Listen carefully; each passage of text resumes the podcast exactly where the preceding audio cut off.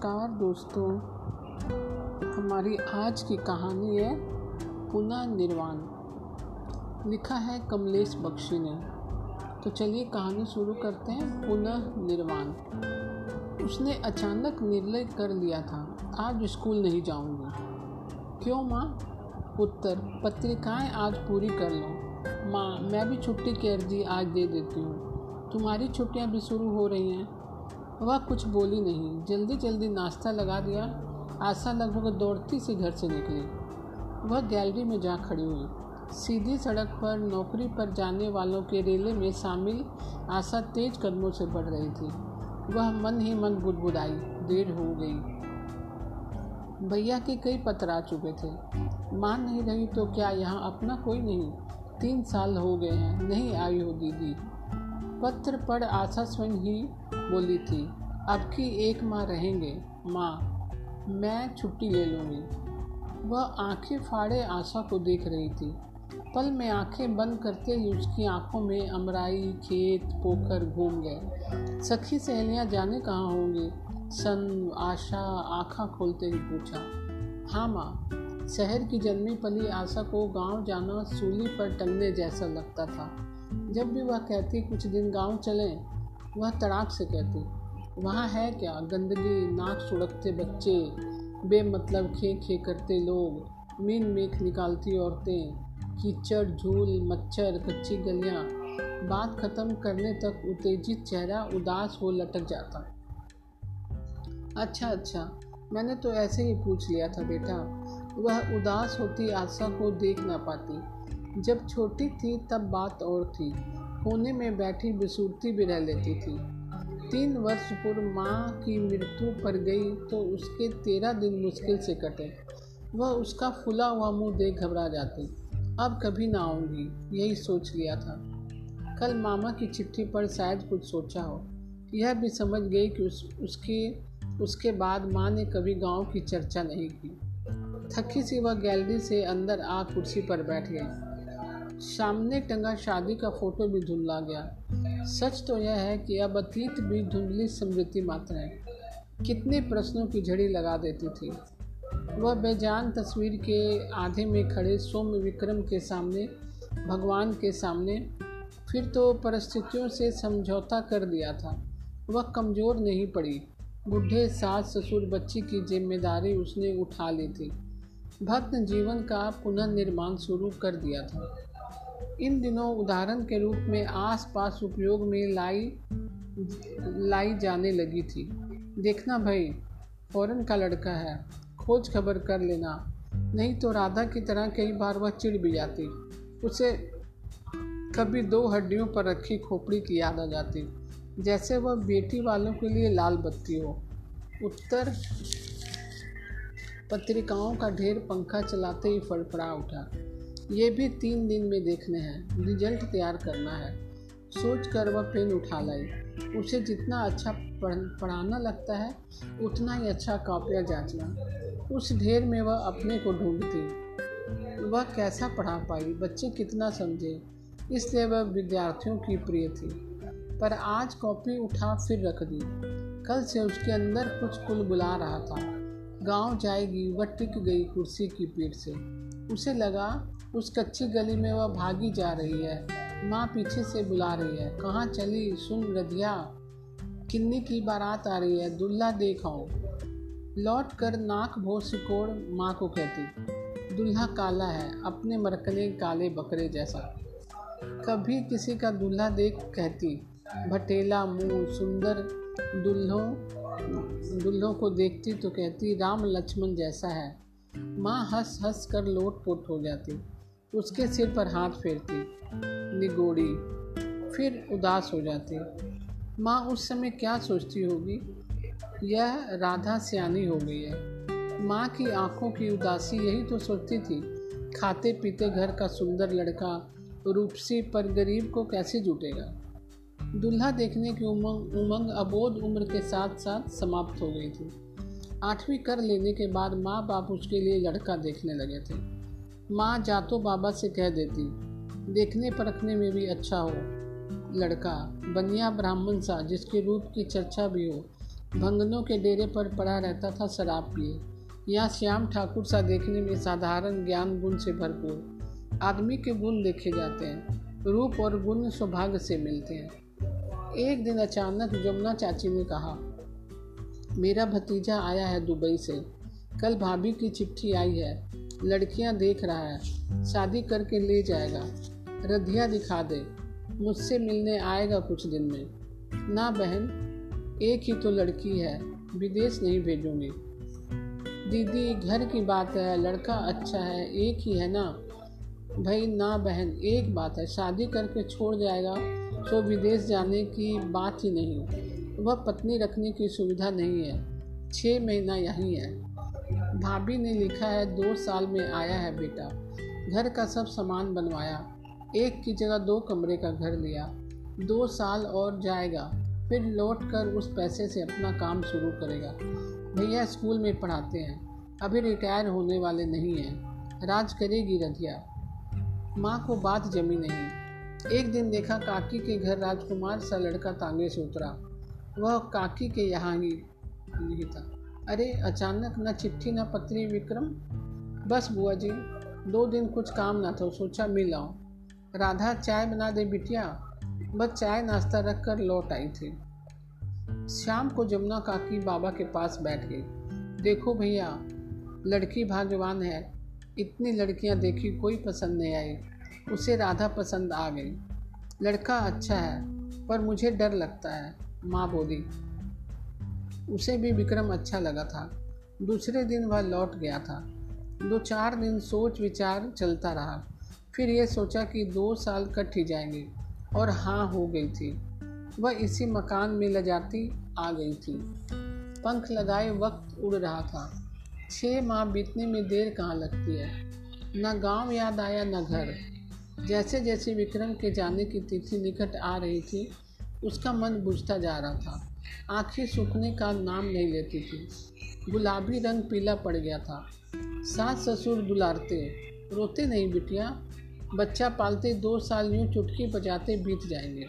ससुर बोले, छुट्टियों के बाद तुम्हें नवी में भर्ती करवा दूँगा। दोनों साथ चलेंगे। पढ़ोगी ना? उसने सिर हिला दिया था। अपने कमरे में मौका पाते ही विक्रम समझाता, राधा रोगी तो बिटिया काली हो जाएगी। मुझे तुमसे गोरी बिटिया चाहिए। हंसाने की चेष्टा व्यर्थ गई तो गहराई में डूब गया। अच्छा होता शादी ना करता, लौट कर करता, या वहाँ हिसाब करके आते। अब तो जाना ही पड़ेगा, दो साल के लिए। ठहरी भीगी आवाज़ में विक्रम बोला, जाने के बाद पत्र आते रहे। राधा भी लिखती रही, बेटी का नाम आशा खुद लिख भेजा। अक्सर आने वाले मित्रों के हाथ कपड़े खिलौने भेजता रहता। वह पढ़ने जाने लगी थी। सास घर और बच्चे संभालती थी। उसे पढ़ने की खुशी हुई थी। तुम्हारे मैट्रिक के नतीजे निकलने तक आ जाऊँगा। पापा ने लिखा था, बहुत होशियार हो। फिर रिज़ल्ट आ गए, पर विक्रम न आया। चांस मिल गया है अमेरिका जाने का। यहाँ दो साल पूरे हो गए हैं। वहाँ तुम्हें बुला लूँगा। या बस स्क्रीन कार्ड मिलते ही वापस। राकेश के जाते ही सास कर रोई थी। आशा भी जाग गई थी। दादी के हाथ पकड़ कर पूछ रही थी, पेट दुख रहा है दादी? क्योंकि जब भी आशा रोती, दादी ऐसे ही पूछती। आशा को गोद में लेते सांस बोली, पता तो? किसका पता? ऐसे आदमी का पता, जो अपनों से कट कर जी सके, रह सके। दुख या गलानी उसे कभी नहीं हो, नहीं हुई होगी। हमें भी क्यों ना हम? हमें भी क्यों हो? हमारा बेटा राधा है। जीवन ऐसे ही निरुद्देश बीतता चला गया। बड़ी होती आशा पूछ लेती थी, पापा क्यों नहीं लौटे? अब लौट आए तो? माँ, हम क्या, माँ, हम क्या ऐसे ही रहेंगे? वह किसी प्रश्न का उत्तर ना ना देकर कह देती। बड़े पापा हैं ना? सास ससुर दोनों ने बहुत चाहा कि उसका विवाह हो जाए, बहुत मनाया। वह नहीं मानी। बच्ची है ना पापा? आप लोग हैं ना, स्कूल की छुट्टियाँ होते ही बच्ची को ले गाँव आ जाती। माँ सिर्फ़ ठोक ठोक कर रोती। जमुना काकी उसके दुर्भाग्य का कारण स्वयं को समझती। मुझे करम जली के कारण हुआ रधिया। बड़ी काकी अपने को ना कोसो। जो भाग में था, सो हुआ। उसे कोई टाल नहीं सकता। मुझसे दुखी बहुत है। मेरे तो बच्ची है। अच्छे सास ससुर हैं। रूढ़ियों और पुराने जीवन मूल्यों में विश्वास नहीं रखने वाली पीढ़ी के मेरी शादी करवाना चाहते थे। जिन जीवन मूल्यों की स्थापना आज की पीढ़ी कर रही है, उनके समर्थक सास ससुर के सहारे जीऊँगी समय उड़ता चला गया। सास ससुर माँ बाप सभी चले गए। आशा बीए कर नौकरी करने लगी। लॉ भी कर रही है। उसका भविष्य शादी, फिर वह अकेली। शादी नहीं करेगी। क्या रखा है शादी में? नहीं, यह क्या सोचने लगी? उसे कुछ हो गया तब? बेटी को साथी चाहिए। अकेली कैसे जिएगी आशा? वह कैसे जी है? दुष्ट पुरुषों के बीच वही जानती है। कैसी अकेली जूझती है? इस पुरुष सत्तात्मक समाज से कितना अच्छा रहा। कर्मस्थली में सभी का स्नेह मिला। आशा कुछ उदास उदास सी लगती है। सोचती होगी, माँ उसकी शादी की चर्चा ही नहीं करती। यह उससे अनजाने ही हुआ, पर हुआ, वह अपराधी है। उसके हँसते खेलने के दिन है। उसकी बुद्धि भ्रष्ट हो गई थी। कैसी भी हो। गैलरी में कबूतरों ने पंख फड़फड़ाए तो वह चौंकी। हाथ में पेन और एक मोटी पुस्तक, उत्तर पत्रिकाओं पर थी। ओह, जाने कब रख दी डिक्शनरी। उत्तर पत्रिकाओं पर अतीत की स्मृतियों में खो गई और ही रहा। जल्दी से एक गर्म कप चाय का तैयार किया, एक टोस्ट बनाया खा कर मुँह धो कापियों में जुट गई। कापियाँ जाँच बाँध कर रख दी। आज ज़रूर आशा से चर्चा करूँगी। तुम बड़ी हो गई हो। अब लड़का ढूंढना होगा। रात का खाना तैयार किया। आशा रोज की तरह आई।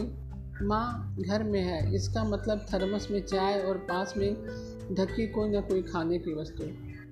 कप में चाय उड़ेले, सैंडविच खाते आशा ने पूछा। कापियाँ जच गई माँ। हाँ। वह पूछना चाह रही थी कि आवेदन पत्र दे दिया या ऑफ़िस जा विचार बदल दिया। कुछ ना पूछ छोटे से हाँ में उत्तर देने के बाद वह रसोई में चली गई।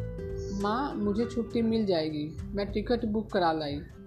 अंदर के आवेग को दबाती वह बोली अच्छा घर आए मन को थामा और भीगी आँखों को पोछ वह बाहर आ गई। जब तक दिल लगेगा तेरा तब तक ही रहेंगे। ज़रूरी नहीं महीना भर रहे। अब तेरे ब्याह की भी सोचनी है।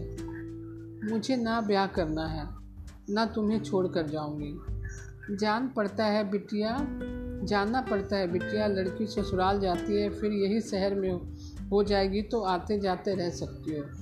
आज घर में रहकर क्या यही प्लान बनाया है? घंटी बजी थी।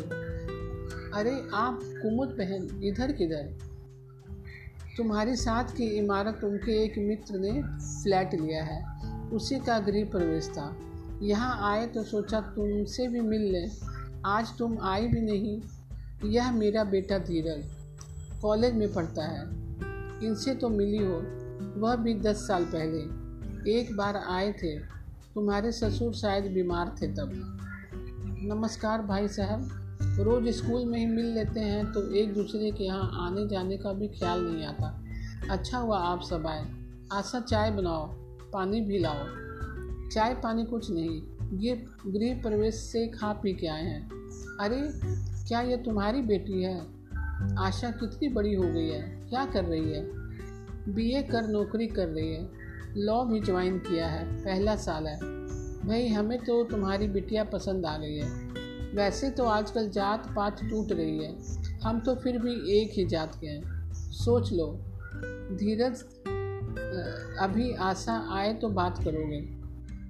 सच कुमुद बहन, मैं सच बहुत खुश हूँ। आज ही बच्चे बात कर लें आपस में।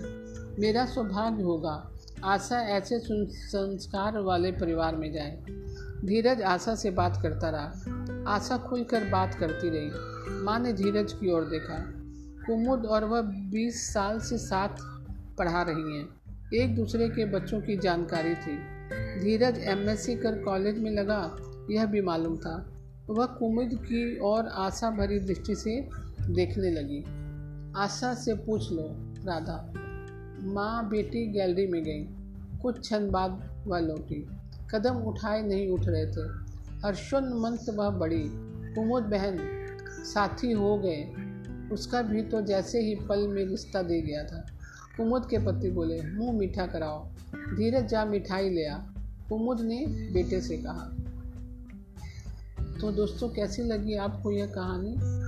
कल मैं फिर एक नई कहानी के साथ उपस्थित होंगी। तब तक के लिए नमस्कार।